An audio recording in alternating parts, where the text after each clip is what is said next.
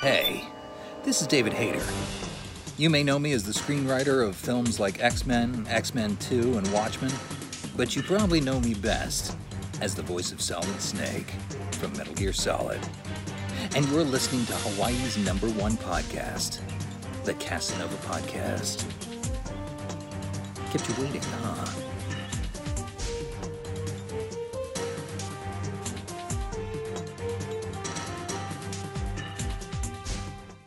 The Kasanova Podcast, the number one podcast in Hawaii, is brought to you by these contributors on Patreon. If you'd like to see more content like this more often, as well as more podcast reviews, impressions, early access releases, live streams, and original content, then consider becoming a patron today.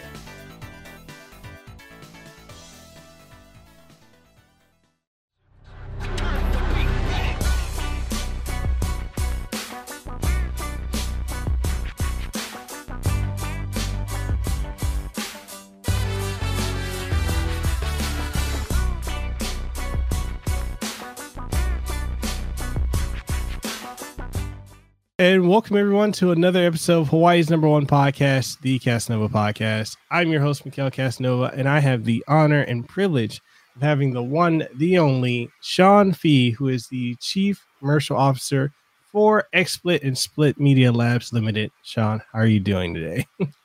Hi, Mekel. How are you? Good, good, good. Your day is just starting. It's uh early there, isn't it?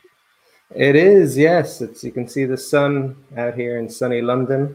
So it's quarter past nine in the morning, and uh, yeah, that's the start of my day. Usually around nine a.m. Okay, cool, cool, cool. Um, are are you having to work from home, or are you able to go to your office, or? Yeah, so we're we're our company is is actually like a Hong Kong company. Mm-hmm. And the majority of our team, we have a, a big development center in, in the Philippines, in Manila. Mm-hmm. Um, and so the majority of our team are based out there. I'm based in London. Um, I used to be in Los Angeles. Actually, I just moved here in, in November. And, Oh, wow. Uh, so I'm I'm kind of I work from home in general. I do a lot of traveling, so I like to be in a, main hub where I can get to many places Mhm. quite quickly. Um, but generally speaking, I work from home anyway. So this this whole lockdown situation is not entirely unique for me, but Okay. um, you know, it's it's a bit tougher than usual in that you're not able to go out to the coffee shops, and I can't even do meetings, can't even travel to conferences and things like that. So Okay. Okay. What what um no, like I know here in uh here in Hawaii, like we the most we have as far as like uh you know, we've got the whole quarantine thing going on and we've also had attempts to do like complete stay at home, like you can't go anywhere. I think they ran that for probably 3 or 4 days. It it didn't last long, but what is it like uh where you're at? Like how is the uh is it to the point where like you can still go grocery shopping or or buy you know household Oh, yeah. needs or yeah, yeah, we're uh, well. I mean, we in London they took quite a while to lock it down, so they were Mhm. trying to go really soft and rely on people to self isolate themselves and Yeah. minimize their their contact with other people. That didn't really work out so well, so they kind of had to lock it down a bit Mhm. more forcefully. But we're still able to go out to the supermarkets. There's the whole two meter distancing thing. There's queues everywhere you go. Mhm. Um, but you still see plenty of people walking around the streets and stuff. It's just the general businesses aren't open, and um, you know, people are are trying their best to stay away from Mhm. public places. But with weather, like you can kind of see out the side here in the window, it's Mhm. it's getting more and more difficult, especially like in a place like England where they see about 20 days like this per year. So Mhm. everyone's heading to the beaches and I see that's happening in the States a fair bit too. You guys in Yeah. Hawaii are probably very used to the good weather and the beaches, so it's no Yeah. big deal. but uh, but yeah, for us it's becoming more and more difficult as the summer kind of rolls on. So yeah, Yeah. we'll see how it goes. yeah it's, it's really difficult especially uh because i live about two two minutes away from waikiki uh the where my house is i literally have if i go to my kitchen and look out my kitchen window like i've got a clear view of diamond head crater and then Waikiki Beach right there. Wow. And every day I'm just Wow. looking at it like, I want to go to the beach. Wow, it makes you appreciate the Yeah. everyday things that we used to have, right? So, Yeah. I mean, you should be appreciating that view and that location every day. yeah. So, I hope now you do, where if you didn't before, anyway. Yeah, definitely, definitely. So, um, I know you said you recently uh, moved to London. You were you were uh, in Los Angeles. Uh, are you originally from Los Angeles, or I'm not, and I, I'm actually Irish, so I, I, Okay. I understand I don't have a very strong Conor McGregor style Irish accent. So, you know, some people are like, "No, you're not Irish," but yeah, I'm I'm Irish um, originally, but I've I haven't lived in Ireland for probably over ten years now. So, Mhm. and I grew up in in in Belgium in Brussels, so my accent is very soft. Oh, wow. Um, but yeah, I, I I basically tend to go where the business requires me to go, and Mhm. um, I spent a couple of years in LA because obviously a lot of the games companies and studios are based out there. Um, it's close enough to San Francisco, to some of the larger platforms, and you know lots of them operate out of LA as well. So it was a good place to to base kind of you know the business development piece of our Okay. business. Um, but I moved here to London, um, as I said, like in November because my fiance actually uh, had to come here for work, and I get to be closer to home and closer to family. So I was I was very happy to do that. Awesome, awesome. So, um, you know, uh, you mind giving like the audience uh, myself like a bit of background on yourself, like, uh, like how long have you you been working within like the tech and gaming industry, and what what drew you to it? Like, was uh, some of the aspects you love? Yeah. So I mean, obviously, I've I'm a someone who grew up in the '80s. I was born in 1980, so um, I grew up in that whole era of you know the Nintendo Entertainment System.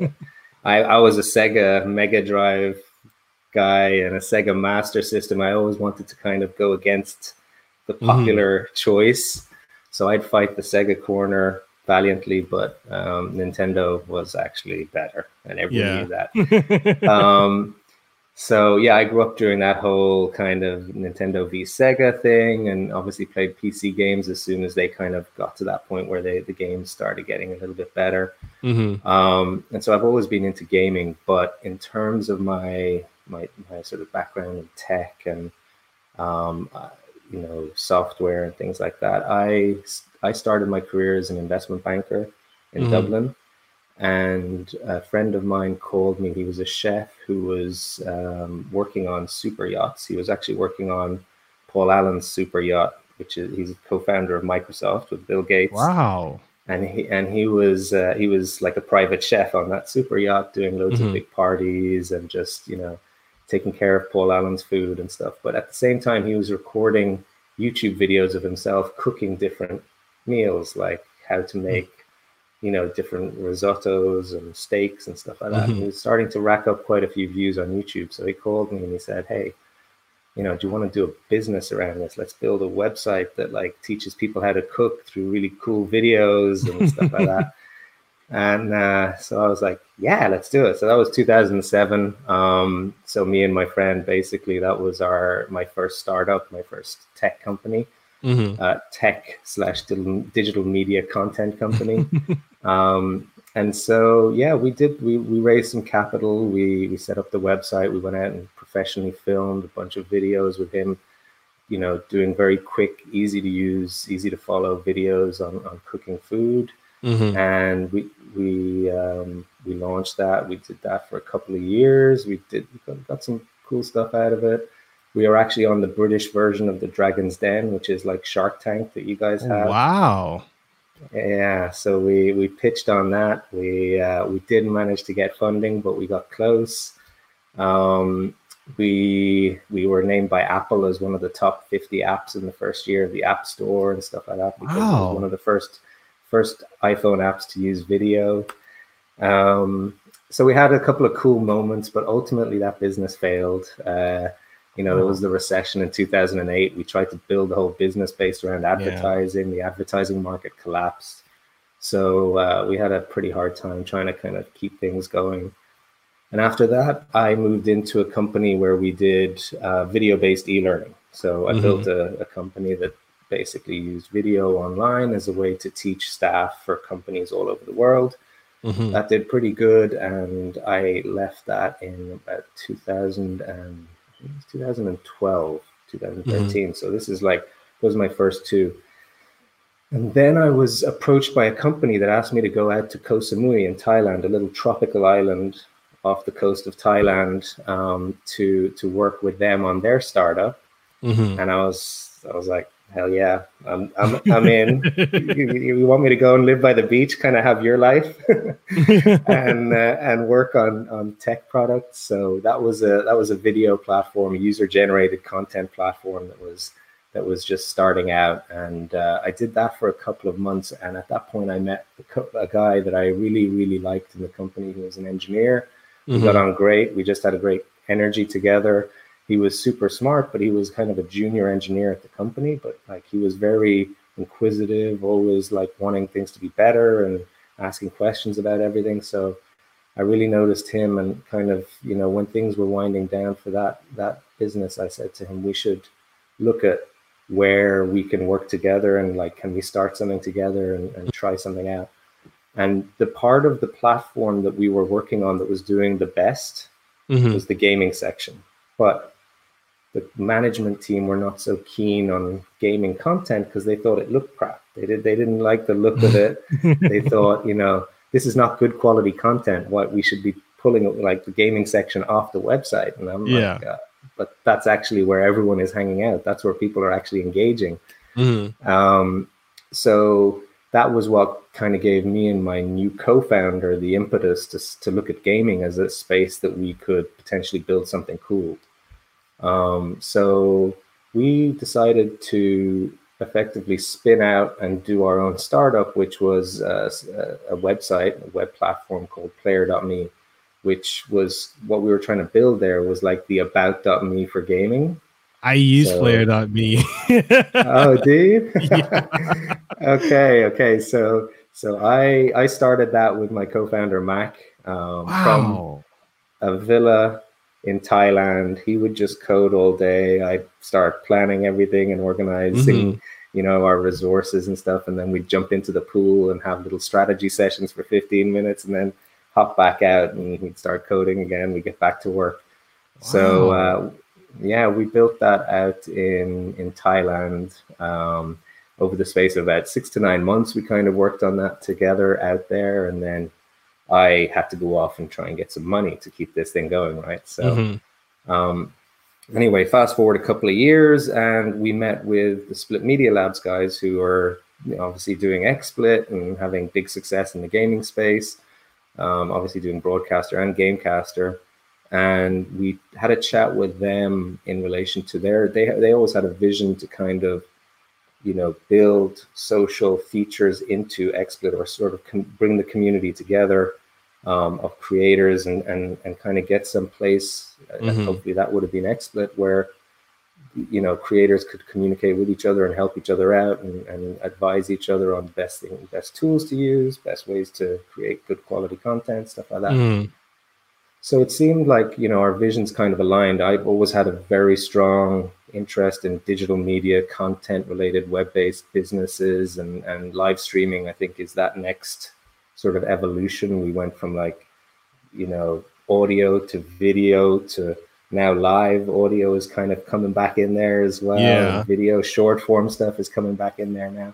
And it's a beautiful ecosystem of video, but like live is this one that's kind of just taking well, it's taken off over the last number of years, specifically in gaming. But I think we're just right at the start of seeing live across all segments of uh, you know, basically society and, and all kinds of industries adopting live. So you know, we decided to join forces with with SplitmediaLabs, and then over the last sort of three to four years, we've been building these products together and and and trying to build tools for people who love creating content and help them make the best quality content they can, make it as easy as possible for them to do that, and and give them additional tools to engage with their audience, right? To create that two way, because that's the beauty of live.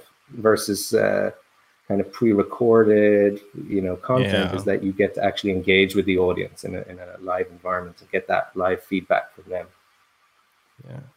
I I mean I So that's that's that's me waffling about my my background there for about five ten No. minutes. So no, I'm I'm completely fine with it. Like I I did not know like you you were the creator of uh Me. Like that's which is interesting because I still like for my layout on my streams, I stream on Twitch, uh occasionally on YouTube, but my overlay and everything is from player.me.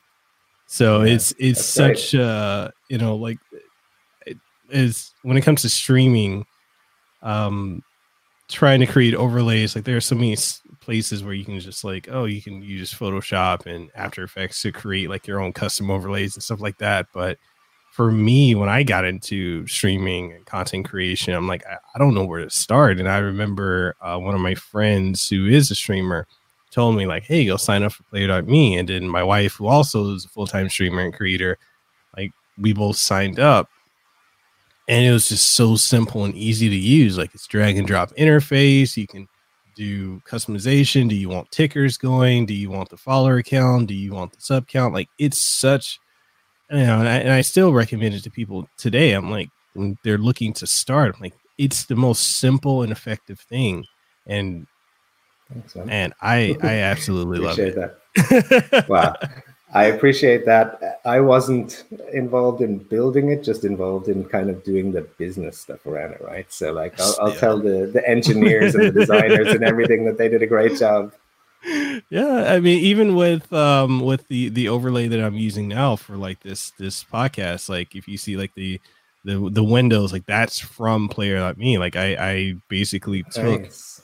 uh you know two two uh webcam images and i did a side by side with it i did the overlay with the background and then i just did the green screen and cut out the the part where the you can see like you and i and it's just it's it's such an amazing platform i absolutely love it. appreciate that appreciate that well we've actually you know like we've taken so because player.me has so many different moving parts to it Mhm. um what we what we've tried to do is i don't know if you've seen our gamecaster product that we released kind of we updated it completely fresh about um about nine months ago at this stage but Mhm. what we've done is we've we've taken you know that kind of overlay system, implemented it directly into Gamecaster. The overlays in there obviously are like kind of tied to Gamecaster, so you need to use Gamecaster as a streaming solution, like application as well to Mhm. use those overlays in, in Gamecaster. Whereas Player is kind of a little bit more agnostic. It's you can use those overlays anywhere basically. You don't need to be using an XSplit streaming application to be able to use them. So, um, but you know that was all taken from the learnings that we got from player.me and you know probably tweak the overlay system in gamecaster slightly based on the data that we've seen from player.me to make it even easier Mhm. um, and the ultimate goal with that application was effectively you know you know yourself creating content especially live and you know even pre-recorded stuff is is really hard yeah um, it's hard in terms of the technical elements, like all the stuff you need to know and learn to make really good quality stuff. The software that you need to learn to, you know, all the Yeah. quirks and kinks and features and everything like that. Um, and then also, obviously, like building your audience is it, everyone thinks that you know you just go live or you go you create video and everyone just wants to watch it, right? yeah No, you you're, you're a one man, basically a one man business. You're an entrepreneur who's learning all the skills that you would need as a regular entrepreneur to to build your product, to make the product quality as high as it can possibly be, and then to find audience, right? To find Yeah. people who want to engage with that that product and that last part is always people don't underestimate how hard that part is in every business right and yeah and so, you know, us as XSplit, we don't have the platform, we don't have a Twitch, we don't have a YouTube, we don't have a Facebook. So we're not like we're not the people who are able to maybe get you that audience. We, we Mhm. try little things to try and help you, you know, get that audience, those audience numbers up that will help you to stay passionate and stay engaged.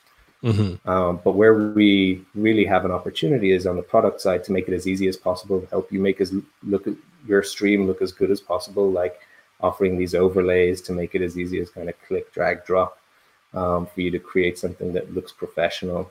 And then at least you feel better about what you're doing. And then hopefully the audience comes, right? Um, yeah. Because our industry has a high level of turnover. People yeah. come, they they want to be huge. They spend two weeks doing it, and then they bounce out when they realize how difficult this is, right? Yeah. So like people like you have managed to stay the course, and you're reaping the the rewards of that, you know, because it really does take big commitment, um, you know, a lot of effort, staying consistent, all those kind of things that uh, is is difficult for a lot of people. So again, congrats, man. Yeah, and you know, I I frequently get invited out to the different universities here, from University of Hawaii or Hawaii Pacific University, to speak to the college students uh, about because there's this growing desire from college students and, and young people to get into you know what we're doing with broadcast media with with Twitch or with YouTube or with podcasting, and you know it's kind of interesting because like when I think back to when I hopped into it, it was still like kind of mainstream, but not to where it is now, where everyone's like, hey, if I got a computer, webcam, microphone, I can just hop in and do it. And one of the things, like I, I over the last uh, couple years, I've been speaking at the universities, is I continue to tell the students that look, if you're going to do this, if you're going to be a content creator and you want to, you know, be successful, just understand it's not an overnight thing. Uh, it's it's a it's like any business, like any type of startup. You're gonna have to invest in it. You may be running in the red for several years, but you know that return on investment, if you truly dedicate your, yourself to it, the ROI is definitely going to be a fulfilling, you know, payout.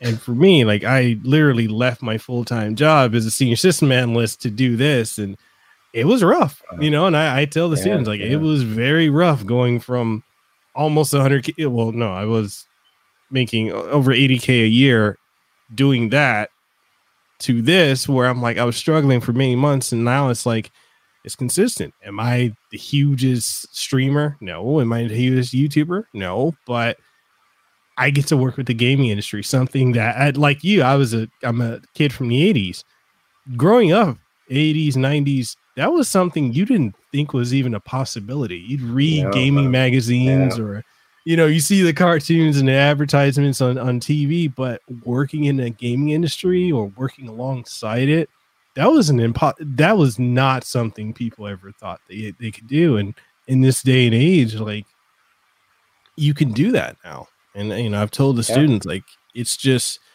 you got to stick with it. You got to dedicate, be consistent, you know, constantly upload. Like, not, I know some people that upload four or five videos a day, and I'm like, that's that's a quick way to burn out. A couple times yeah. a week, two or three. If you're streaming two or three times a week, learn how to market. Like, I, I went to college for marketing, advertising, and PR. And when I graduated, that's when we had like the whole recession that hit, and I was like, "Oh, oh no, crap!" Yeah, I, but, I feel your pain. but yeah, like you know, it's it's marketing, it's advertising, it's you're effectively a business. I put up a tweet earlier today. So I was I, I was up for 38 hours. I I did six video reviews, six podcasts. I published two videos, and you know, updated my website. Was on conference calls, but I don't have a team. But I I am that team, and I'm yeah. so dedicated to the craft that I'm willing to work harder than the next guy to be successful. And you have to be hungry and and want to succeed if you're going to do this. It's not an overnight success. And yeah. Absolutely. And and and the other aspect there is like i mean i even noticed when we were communicating with each other and it's kind of mm-hmm. like you were answering emails and i don't know what time it was in hawaii or whatever, you you were you were really accommodating in terms of timing of like you know setting this up and stuff like that and it was impressive because i was there going okay this this guy is actually you know he's willing to be up at 1 a.m to record this thing and, and and that's that's that that honestly that's the difference between people who and and and there is a very fine line between success and failure and And you know, failure is never like I've failed multiple times, and it's not Mhm. the end of the world because you gain so much from it. Um, but it's then about like, do you come back and try it again in a different Yeah. format or some some other kind of style?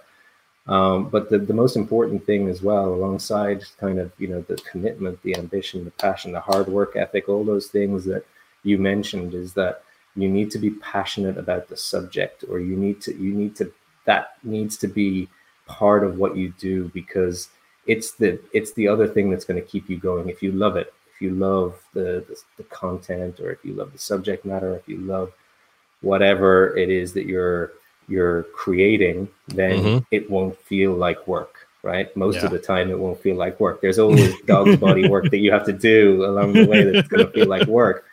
But the, the good stuff is going to be worth the bad stuff, right? Yeah.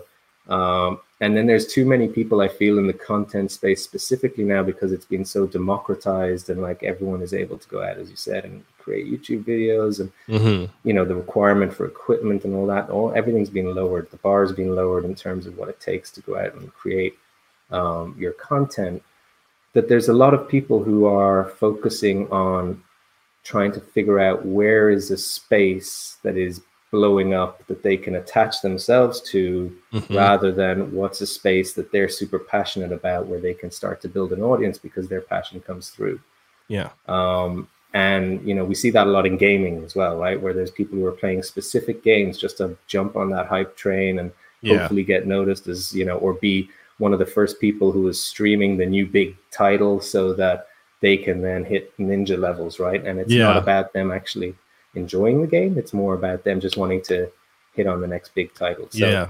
um, you know, from my perspective, whenever I'm asked by anyone in terms of content, any kind of content business, because it's a creative art. And with creative arts, you need to have passion to be able to deliver something that the audience is going to engage with, I think, right? You can't fake that.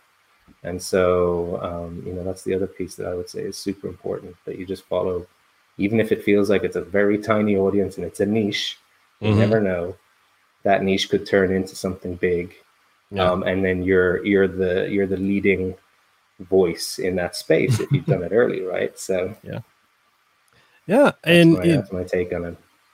No, I, I completely agree with you. I know, you know, a lot of creators, both large and small, and and many of them, they, I, I understand it because at one point I have done it, the like I try to tell people who, both you know, big and small, and those who are interested in getting into this this field that you gotta, you literally do have to have a passion for this. Like I, I love interviewing people. You know, I love interacting with people. I'm originally from Western Samoa, so for me, English isn't my native language, but Wow. you know, I'm typically, uh, you know, introverted, nervous, but it helps me reaching out to people and feel I'm very, very interested in or passionate about, getting to understand things because, you know, for a kid coming from a farm in Samoa, like a lot of this is like, oh Wow. man, it, it's you know, people in Samoa like this is not something that Yeah. they would think of doing, and so I'm here and I'm want to show people in Samoa, people here in Hawaii, people in the rest of the U.S. and around the world that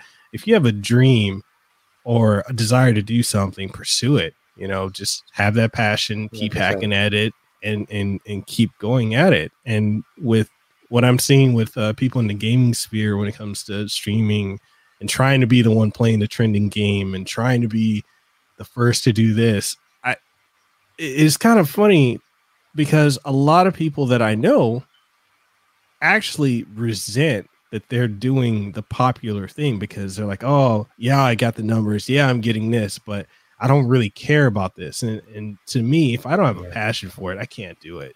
Like, I just.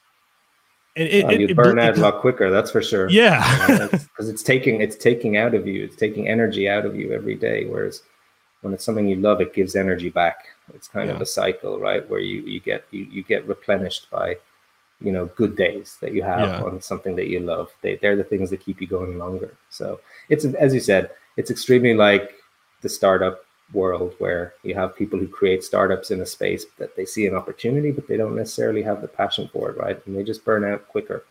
Yeah. Um. So yeah. Yeah, definitely. Um, uh, you know, so so one of the questions I definitely wanted to ask you, um, I know it, it took a long time to get to asking this because I'm just enjoying the conversation with you so far. um, too, so, so um, with all the streaming software that's available for you know content creators able to you know capture footage and stream, like what is it about XSplit that both separates it from competitors like OBS and its variants? and you know other streaming software that's available on plat you know software such as like AVerMedia and Elgato products. Like, what makes XSplit the the go to choice for creators in your opinion? So, I mean, you know, I, I being totally honest, like on in terms of XSplit versus OBS or Streamlabs and people like that, it, it is ultimately it's a bit of a difficult one because it's it's almost like a race to the bottom in terms of features. We we mm-hmm. release something, OBS will release it, you know, a couple of months later. They release something that we think is cool, we'll release it a couple of months later. So it's it's kind of there, you know, I, I hate to say it, but like you know, innovation in the space, like something really truly unique and innovative, is kind of harder and harder because this is a product that's been built over the last 10 years, you know. So mm-hmm like XSplit, you know, released Broadcaster in 2010, and in that was the first application that made it easy to capture gameplay, right? So we had a nice two-year, I think, two or three-year window before OBS came out, where then all of a sudden it was like it was on competition, hardcore, just like you know. And we we have a really good relationship with the OBS guys. It's, like we there's a ton of mutual respect there, you know. They mm-hmm. wanted to provide something that was open source and free to the gaming community because gamers traditionally don't really like paying for software. Yeah. Um, and you know, we we we started a business. We have you know we have uh, a lot of staff, and we have we've you know generated a lot of jobs and and stuff like that. And we have to pay people right for their work. So mm-hmm. um, so we went a different route, and we kind of went the route of you know you know freemium, you know, pay for a subscription get the extra features. So, you know, in terms of a feature set, like, you know, there's there's relative parity there, right? There's, you know, we're always trying to innovate and do new things and do things better and release new features. And we really do listen to the users in terms of like every single user counts, every single bit of feedback we get is fed through the company.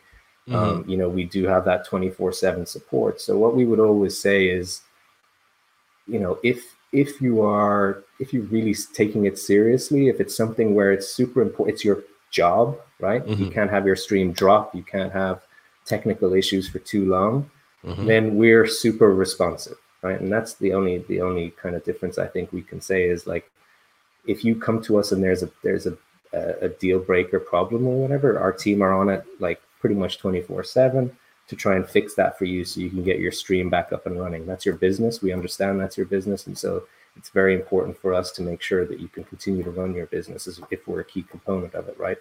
Mm-hmm. So, you know, I think that's one of the areas where, and I'm not downplaying OBS or anything like that because they are not a commercial entity. They don't, they can't pay salaries for people to be there and and and deal with those things and respond like that. And also, they have way more users, right? Because they're free. Mm-hmm. So, um, you know, that's that's kind of one of the headaches that comes with being free is you get a ton of users, but and then you can't be as responsive to each one. So, you know, that's where I would say that we have a strength is that we're we're if, if you want something that you're effectively going to get a quick response, you're going to get some kind of action on on your issues. We're, we're the ones, right? Mm-hmm. Um, but at the same time, on a product the product level, there's they're fairly similar. They're they're you know there's different UIs. There's some people like specific features that are on XSplit versus OBS and vice versa. So you know we have we we we kind of have to acknowledge that there's it's a personal taste thing really a lot mm-hmm. of the mm-hmm. time too. Um, but again, you know, a lot of our our customers are paying customers would probably be businesses and people who want to just pay that extra bit to make sure that they know that they can they can get that that kind of customer service straight away. Mm. At the same time, we're constantly building, like we're always releasing new stuff where we have because because we're a business and, and we were able to kind of invest a little bit in R&D and other s- sections. We have new products that come up like our Gamecaster was, you know, rebuilt from the ground mm. up, has all these cool features. We really truly believe that is like the streaming application for 80% of new to medium sort of uh, experienced gamers who are looking to stream because a ton of these features that we have in Broadcaster are not really that necessary for the, the, the regular content creator who's not looking to get too fancy, right? Mm-hmm. Broadcaster has a lot of cool stuff for those ones who want to go that extra mile and want to really learn how to, you know, make, make a production pop. But Gamecaster is kind of that that you know easy to use tool that can deliver on 80% of the market needs, right? And then we also released a product called VCam. I don't know if you've seen that, yep. where it's yep. um, it's it we we kind of you know we do we use machine learning and ai to segment the background on on your your live webcam so you don't need to buy a green screen. Um, we try to have minimal impact on cpu we come at it from a gaming perspective where it's like hey if we're hogging up resources which traditionally any kind of you know ai green screen has done um, gamers are just not going to engage because we're taking up resources that they need for their game right? So We've focused a lot on reducing uh, impact and increasing performance of mm-hmm. the actual segmentation. And we have like our VCam that's out right now is pretty good, but we have one coming out in the next couple of weeks that is like mind blowing. Like your whole oh. setup there, mm-hmm. it's it's gonna pick out the mic, your head, your. I mean, I was using it yesterday, a test version, and I was lifting my headphones off my my ear and taking them away, and it was still picking them up and it was seeing even though my hair has gone kind of uh, covid lockdown style very heavy here it was picking up little spaces between the headphones and, and my hair and showing the background that i'd selected wow. so and it's and it's very low impact on the cpu so i mean like we're making huge advances there where i, I feel like it's never going to be necessary to have a green screen again which is saving mm. a lot of hassle especially for the new creators who don't have a studio set up and um, and don't have like the resources, we're saving them hopefully like 99 bucks or whatever it costs to maybe set up that green screen, right? Mm-hmm. Um, and then we have like our video editor product, which we kind of spun out of Broadcaster. We have a couple of other ideas on products that we're releasing. So I guess that is kind of maybe the difference for us as well is that we're trying to create an all encompassing content creator business where we're giving you mm-hmm. all the tools we're trying to help as much as we can in terms of giving you easy to use tools that can help you do your job. Mm-hmm. Um, whereas, you know, an OBS is very much kind of a streaming application and and that's it. And and uh, you know, we we're trying to kind of fill that whole tool chain with little bits and pieces that you might need to to do your to do your job. So. Yeah, definitely. And um, like I said, like my wife and I, we both utilize uh, XSplit, you know, both uh, broadcaster and gamecaster, and I utilize uh, the VCam because she, my wife, Lehua, she actually uses. She's got an Elgato green screen, eh, which okay. originally was supposed to be for me, but whatever's mm-hmm. mine is hers just, just how that works. I know, I know, I know how that works. I, I, know all about that. I've lost tons of stuff over the last year. It's like electronics are all over here in her area of her desk. Yeah.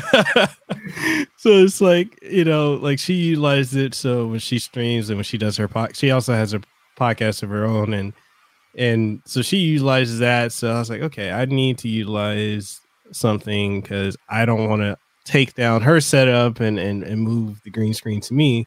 So I've been I've utilized that for the the last several months, and you know, quite honestly, I, I used to be a, a, user of OBS, like I was using it, and I will admit, and this is not to to bash OBS in any any way, but it's not very intuitive of a platform. It's definitely something you're gonna have to take time to to figure out like what does what how do you route the audio how do you route the incoming you know uh, incoming audio outgoing audio how do you gauge the levels how do you put the you know make sure that the game capture is capturing correctly like it's very much something that it took me a while like i'd probably say like a week and a half to fully understand what all the different intricacies of OBS are and the limitations like i can only stream to one platform or another and then i if i want to switch what platform i'm going to be it youtube mixer facebook whatever i have to go in and manually log into each one and then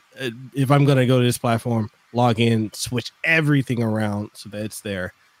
Whereas with XSplit, literally I can log in once for all of my my outlets, and then it's easy. It's drag and drop interface. I don't have to manually sit with things like if I want to enlarge like the, the the screen capture of my my you know my game I'm streaming, or if I want to run like one of the things I actually started doing to separate my podcast from others is if I do it live, I actually use this platform on top of XSplit, and I'll just do a screen capture, run my intro through uh X uh, through XSplit, switch to the just chat and switch to the podcast, switch to the outro. Yeah. All super easy and efficient. It's not taxing on the on my computer. It's uh able to do multi-streaming, which is something I am so grateful that you guys have. Like because I usually stream my podcast to both YouTube and to Twitch simultaneously for both my audiences.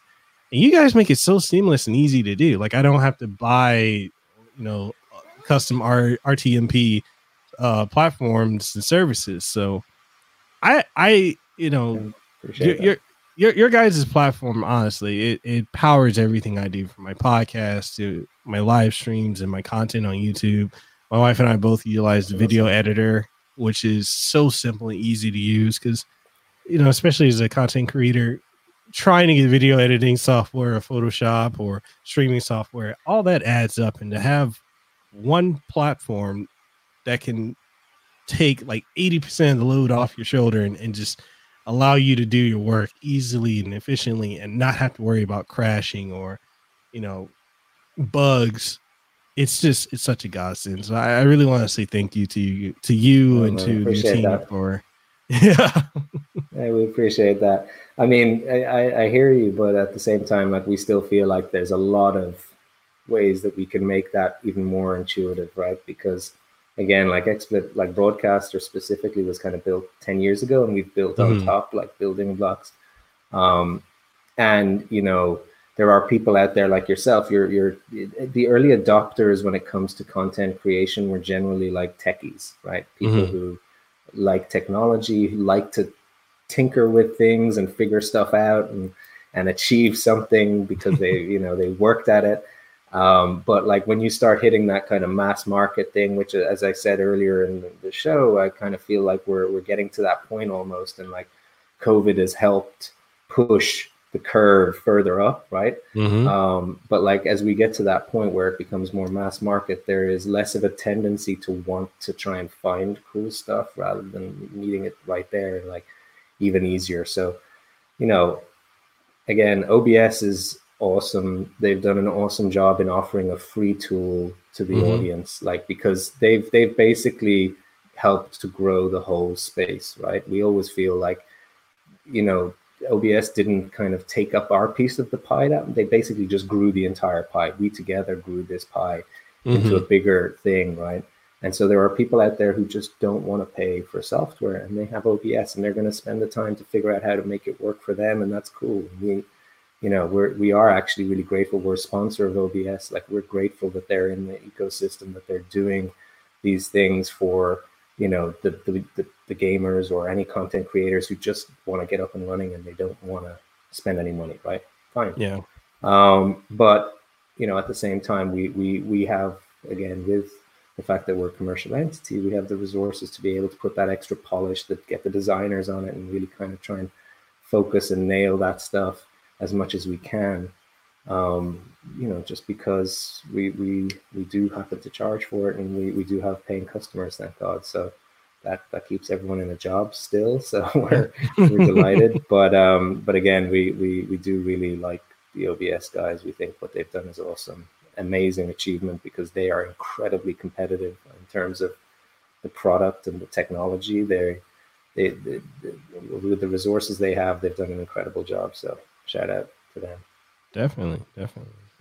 Um, one of the things like I wanted to ask, uh, given that uh, XSplit does have uh, you know paid tiers, like you've got the the monthly tier, which you know you can do it anywhere from I believe three months or six months, or twelve months, or you can do uh, uh, you can buy out the, the license outright. Yeah. Like with uh with regards to I guess, I guess the financial aspect of that, like deciding on coming up with tiers. Uh, how did you guys decide on that? And and you know, as well as offering a, a lifetime license, which I, I'm going to get one eventually. I'm on the monthly tier. My my wife has a lifetime, and she keeps saying, "You need to buy this." I'm like, "You get mad if I buy another video game or controller? Are you okay yeah. with me spending two hundred dollars?" She's like, "Yeah, just get it." Are you sure? I'm, I'm, sure we can hook you up with some nice discount. But, uh, but yeah, so in terms of uh, how we came up with that and our pricing structure and stuff like that, I guess um, you know we have like we do have competitors in the space of like live streaming. Like mm-hmm. effectively, what we see what we see broadcaster as is like a it's a production studio, right? Mm-hmm. With it on your laptop. Um, it's effectively like a switcher in a, in a, a major production uh, studio where if they're doing the news or whatever, they would have like a super complicated system. We've kind of boiled it down into this this uh, piece of software that sits on your laptop or your desktop. Now, so we have competitors on the high end, like you know, Wirecast, the vMixes, people like mm-hmm. that who are doing this kind of software for large companies or mm-hmm. you know, and they they charge a lot more. What we wanted to do was make sure that we made it affordable for core demographic that we serve, especially in the early days, which is the, the gaming audience. These are the people who really adopted live streaming very aggressively, very early. Um, and so we wanted to make sure that the pricing was affordable and not like you're not price gouging and, and making it like really painful for people to engage, right? Mm-hmm. Um, but at the same time, you know like the, the the lifetime license thing i think is just an awesome deal because most people oh, yeah. who do like lifetime or software deals effectively give you that version and then you have to pay for updates and stuff mm-hmm. like that mm-hmm. whereas we're kind of like you get it for free for life um, any updates that we provide you get them as well and so like in terms of pricing it was not very scientific it's not it continues to not be hugely scientific in terms of what we do we do mm-hmm. use data now. We do kind of try and figure out what's the sweet spot for you know maximizing uh, return but you know making sure that we're getting as much adoption as we possibly can. So we do try and kind of get that right that balance right Mm-hmm. But at the same time, you know, it's it's it's to a certain degree, it's kind of licking your finger and putting in the air and figuring out how how how quickly what where what way the wind is going, right? So, um, you know, we we know that we're missing big opportunities probably on the enterprise business side of things, where businesses look at our software and they're like, and I've actually had it where I'm at a conference, mm-hmm. and um, like you know, it's more a B two B like media conference where you've got big TV studios and stuff like that mm-hmm. and they come up and they're like, "Oh, we had a look at XSplit, but like, what's the, the like what's the catch? The pricing it's too low, and and you know our our procurement team will never go for that. It just seems like it's we're not going to get any support or anything like that. So they're effectively asking us to charge them more to make it more realistic. Mm-hmm. And so I know that we have we've lost opportunities. Sorry, that's my WhatsApp. Oh, um, oh, okay. Let me just close that out. Um, so yeah, we know that we've um, you know we may have lost revenue opportunity in a certain area because they just don't consider us because they consider it like a consumer product and mm-hmm. gaming and it's not for them. Um, but at the same time, we're more interested in kind of hopefully getting as many people out there and help. And that's why we like OBS so much because they're the same, right? Get as many people out there creating content, discovering their passion, hopefully being able to make money from it and a career out of it and and uh, you know find happiness through that rather than mm-hmm. maybe working in, a job they hate right? So um, you know that's the bigger picture for us is like yes we need to make money we need to pay salaries people need to eat but at the same time we we're, we're very lucky and happy that we're able to do that at a point where it's like effectively if you buy a one year license it's the equivalent of like a coffee a month right? And so yeah you know, if, if you're not willing to spend coffee a month for your for your career in content creation, then you know, got to question mm. whether you really are, are are into it. No, that's true. I'm just scared. My wife. I'm just. She said it's okay, so I'm gonna go ahead and do it. No, no, no. You're like me. You're you're, you're like me. You're, you're a commitment phobe, right? You're you're basically saying I'm gonna dabble. I'm gonna do my three months, six months, or whatever here, and see how it goes. I'm the same software. I'm always like, I put me on the one month plan, even if it's going to cost me double. yeah. Put me on that one month recurring. Yeah, but uh, no, like it, it, honestly though, at the prices that you you folks are offering, it's very competitively priced, it's very fairly priced, and you know, very affordable. You know the the, the different tiers, it, whether you want to do three months, six months, twelve months, nine months, lifetime because you, you frequently have a, a, sale for your lifetime license. Yeah. It's usually yeah. around uh, 200 US dollars. And I, you know, I highly recommend, and I'm going to, yeah, I know my wife's going to, she's okay with me. It's just, I'm, you know, it's just, if I buy stuff, like I bought this microphone, this microphone was like $200. She's like, why'd you spend that? You have a Yeti. I want better I quality. get myself one of those. have you seen have, like the, the the skyrocketing prices for microphones and cameras lately? Listen, I, I mean, it's uh, we we talk to obviously like you know the the, the Logitechs and the Razers and all mm-hmm. that you know they're just running out of stock. They're just the demand is so high. It's yeah. I see like uh, webcams are selling for like 200 bucks on yeah. on ebay and stuff like that. So it's it's it's kind of crazy. But again you know like i feel like what we what we're experiencing or what we have experienced over the last three months has accelerated us on the natural trajectory that we were already on where mm-hmm. you've got people who were kind of holding back on committing to virtual you know meetings and like or you know te- teleconferences or web conferences or whatever mm-hmm. who were you know kind of saying they didn't have the time or whatever to create new content or talk about their passion. Like my my my fiance is a doctor, and now she's wanting to maybe start creating a show a bit like yours about medicine, right? And so mm-hmm. you have all these people who are realizing more and more the potential for online communication, distribution of their their experience, their knowledge, all that kind of stuff. And so I don't I don't necessarily think it's just because people are doing zooms to each other. They're like going out and buying Logitechs like mad and, and buying all the Razer Kiyos up.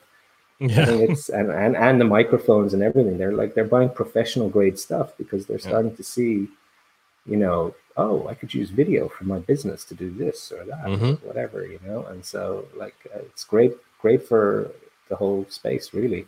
I think you yeah. know, I was probably expecting this kind of growth or explosion outside of the gaming space for for mm-hmm. content to kind of start maybe in like three to five years, maybe you know two onwards. Mm-hmm. But it's it's accelerated, and I think no matter what, it's the world has changed in terms of what yeah. we do. Yeah, and and you know honestly, right now is you know, I frequently get asked like, oh, you know, when should I start a podcast? When should I do YouTube? When should I stream? Now, the time yeah. is now more than well, anything. A, I, I, I don't know who, who, who said the quote, but I always say it to everyone whenever they're like, "What?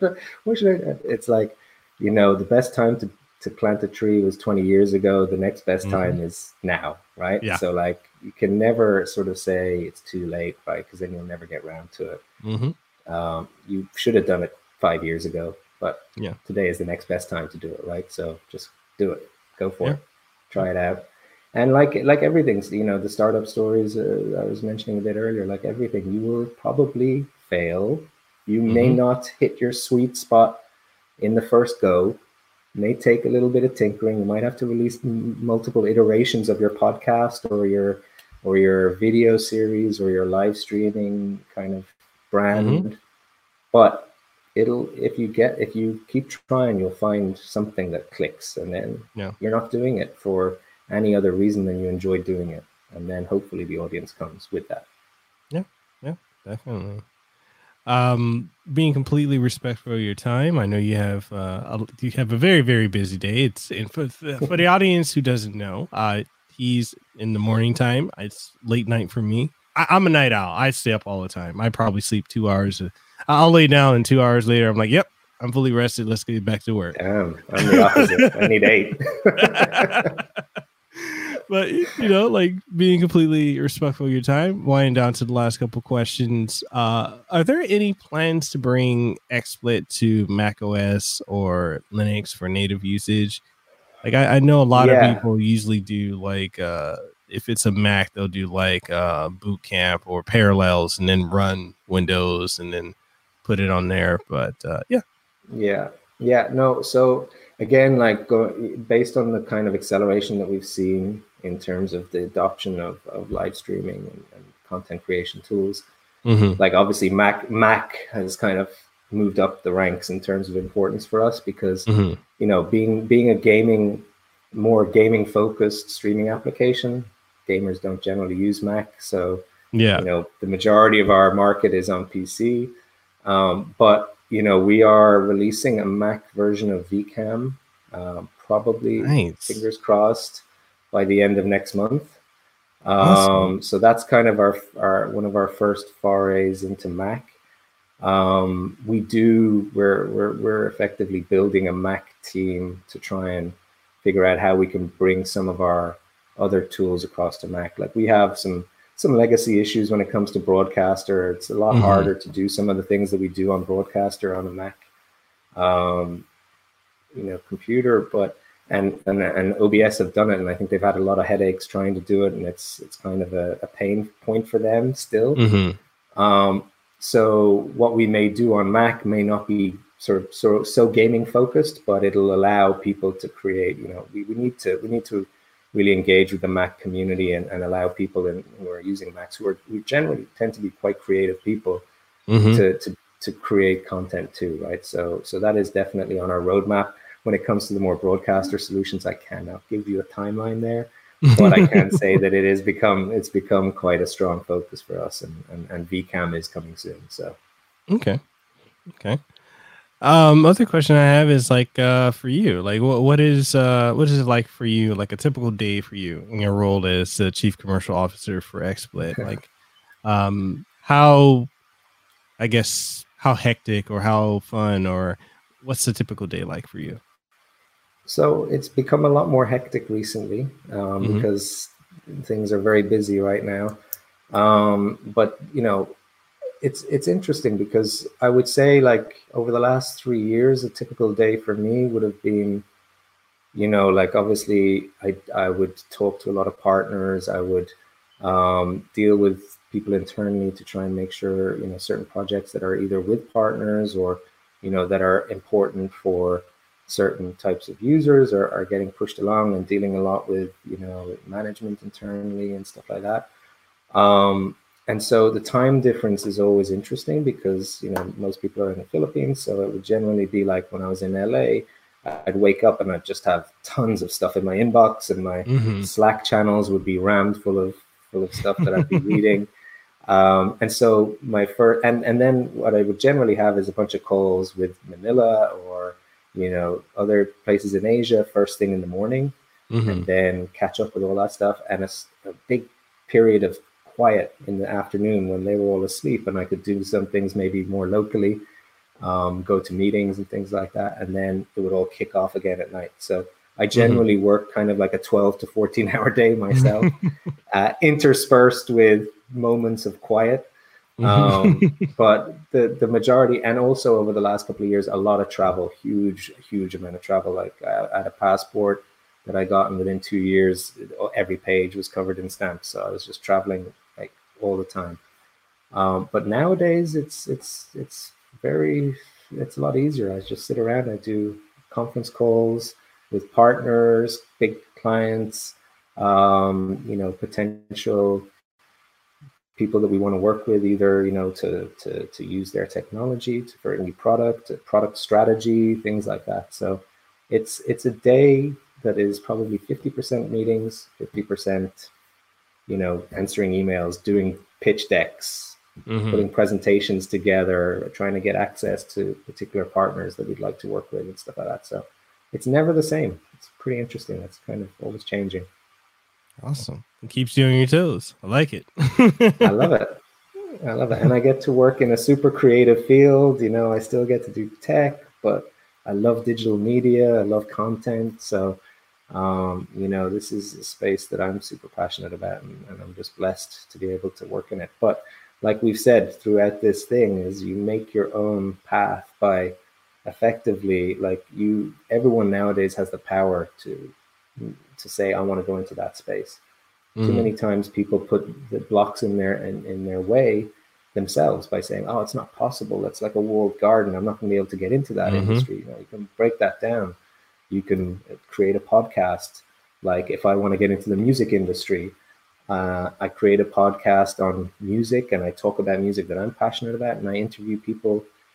People are always interested in sharing their story, right? So Mhm. reach out, ask people who you are you, you really want to talk to to come on your show and and and have a chat with them. Build your network like that. All of a sudden, you may have a voice that people listen to, and you become important in, in Hmm. music. And you always thought music, is, and I know music. I'd managed a band for a while, one of the hardest industries in the world, but you can make your way. You can you can do it. You could you could uh, you carve out your own space there, and then all of a sudden, you didn't need someone to give you your first break in that space, right? You can Yeah. create it.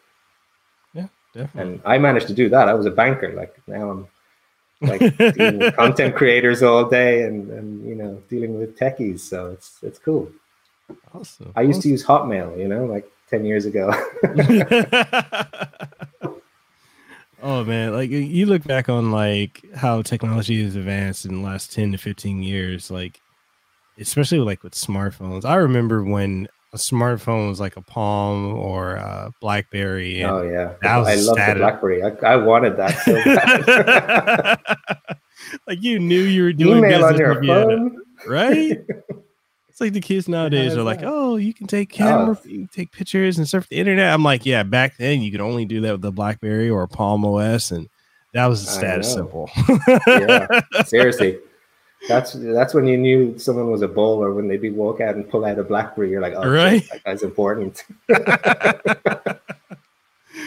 oh man, it, it's just crazy when you look at how like things are changing and like things that we have now, like being able to watch videos on phone or stream live. Yeah, You know, it's just it's crazy. Just and movies you know movies Yeah. being created with the phone and stuff like that you know it's like ev- that's the that's the beauty everyone has this device now in their pocket that is a hd camera that you know and also it's it's kind of it's it's doing so much more than just like for creating you know um, content or creative stuff it's about like visibility and transparency as well right you Mhm. have people now filming events that are unfolding that are incorrect and you know Mhm. we've seen like recently in the states with uh, you know this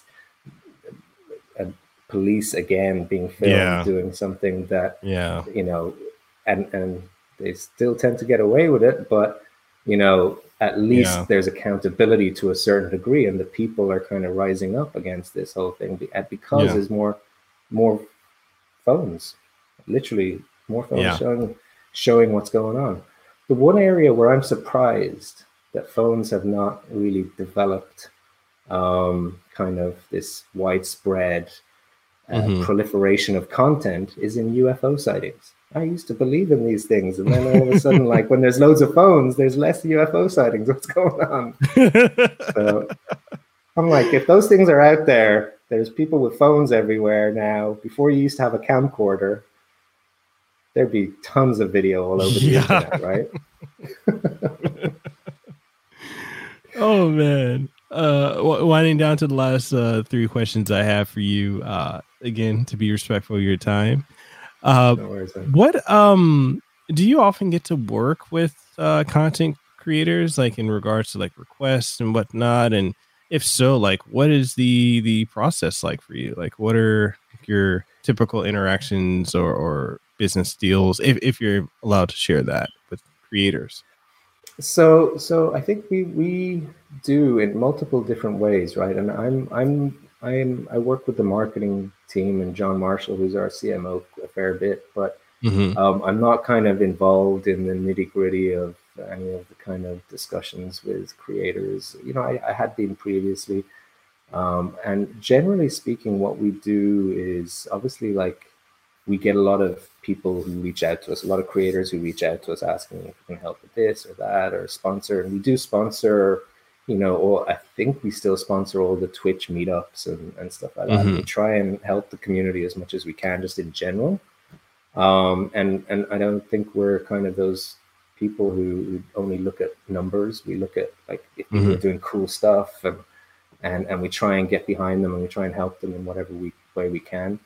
Um, but in a in a more like you know we we listen to our creators. We have the XSplit Elite program where we have kind of people who are using XSplit who are you know are starting to move up the ranks in terms of you know content creators. They're starting to get more and more of a market share or like more of a voice and and so we try and support them in different ways too and then we we go all the way up to kind of commercial agreements where which we don't do a huge amount of but Mm-hmm. we do a little bit of kind of sponsoring of you know content that is relevant to us and hope you know we always try and make it authentic right we're never going to uh, ask a creator who doesn't use any of our products to just hey Yeah. do a statement that like XSplit is cool right um, we we always try and make it so that any creators that we engage with either are using our product already and they're a big fan and it's not it's just about supporting them a little bit further Mhm.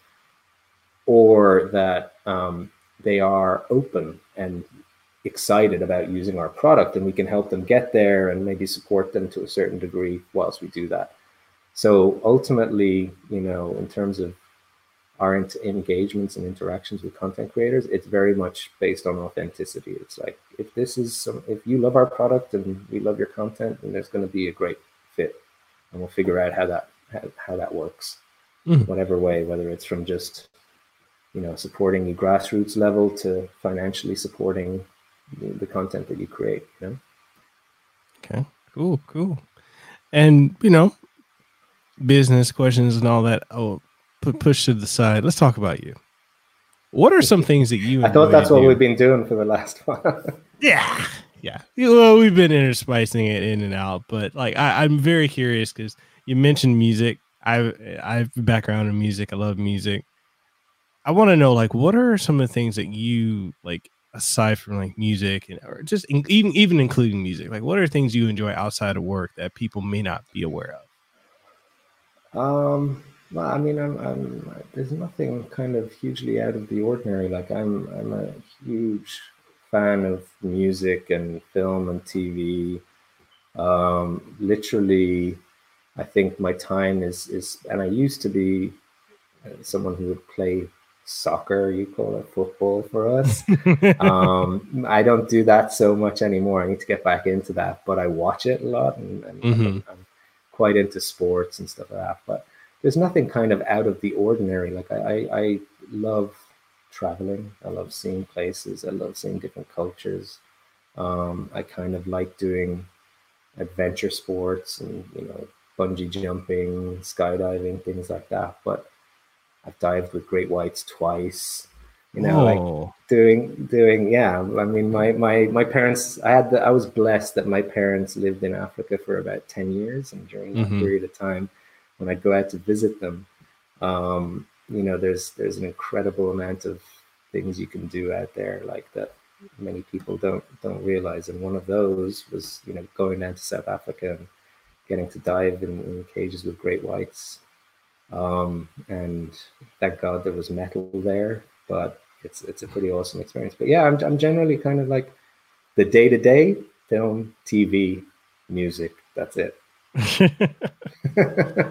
cool, cool, cool.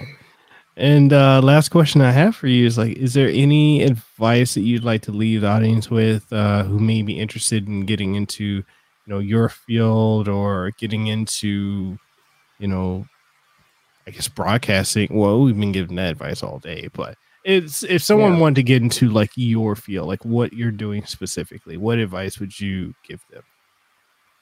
So, I mean, I think the, the best bit of advice that I probably would have given myself if I could go back in time um, and sort of start over. I Mhm. don't regret anything I've done. I mean, all the mistakes that I've made have really made me better at what I do. So I don't have any issues with that. But I think to kind of fast track your ability to go from, you know, starting point to a place where you're you're very knowledgeable and you're you're able to command, you know, a decent salary, decent title, decent, you know, people your experience will will bring weight wherever you you work Mhm. the best way to do that is to go and work for a startup um, you know that is that that is uh, on a growth trajectory, right? If you can, if you can pick a good startup to work for that is not like a super big company, but like is, you know, maybe at the 50 to 100 employee stage, maybe a little bit more. You get in there early, you learn from people who are like, I hate to sound big headed in a way, but like me who've had the knocks and who've taken the hits and who've you know learned from experience and can pass that on rather than you mm-hmm. necessarily mm-hmm. having to, to, to experience it yourself um, and you can kind of just go in there and, and watch how it works and be part of that and if that thing grows into something special then you were an early part of that ride and it's always going to benefit you in many different ways probably financially definitely mm-hmm. experience wise career wise um, and you know like going it yourself from the start like doing it yourself, like doing your own startup straight out the gate, like I kind of did and kept doing over and over again, is the hard way. That is the hard way because you are learning and it's costing you money and it's costing your investors money for you to learn whereas you could be learning and making money by going mm-hmm. and getting a salary and, and and working with someone who's been through that pain already so that's the kind of advice i'd have given myself was like yo chill out you are, you don't know everything. You need to learn a shitload more before you can you can go and, and do this thing yourself, right? So so so be humble, go and work for someone, at, and and when you do that, pick something that you really like. Pick a product that you love or that you use yourself every day. Like I've heard so many stories of of of awesome people who effectively like used a product very early in its life cycle and email the CEO and say, "Hey, I love your product. I'll, I'll do whatever. I just want to work for you. I'll be, I'll do it. I'll do an internship. I'll be free, mm-hmm. you know, and, and, and I just need to, I just want to work for the product and I want to work for you and I want to get the experience. And these people end up having insane careers because mm-hmm. they have that hustle, you know? Um, but like find some, find a product that you really like and, and, and just email and say, Hey, can I work for you? Yeah. Or find a job within the company that, that fits your character and your, the, the career path you want and, and go for it. But yeah, that would be my advice: is like get get a two three years under your belt before you go and do it yourself. Yeah. Unlike me. well, I lied. I actually have one final question for you. Okay, let's do it. Did you have fun? Man, I had a lot of fun. I haven't done this uh, that often, and and yeah, this is cool. Very chill, very good vibe, man. So I enjoyed it. Thank you, thank you. Well, I mean, there's a lot of things in the pipeline for for XSplit going forward, and and you know I'd love to have you back on the show if you'd ever be interested in coming back on. And sure. and for would you like to tell people like you want to promote anything or or put any plugs out there?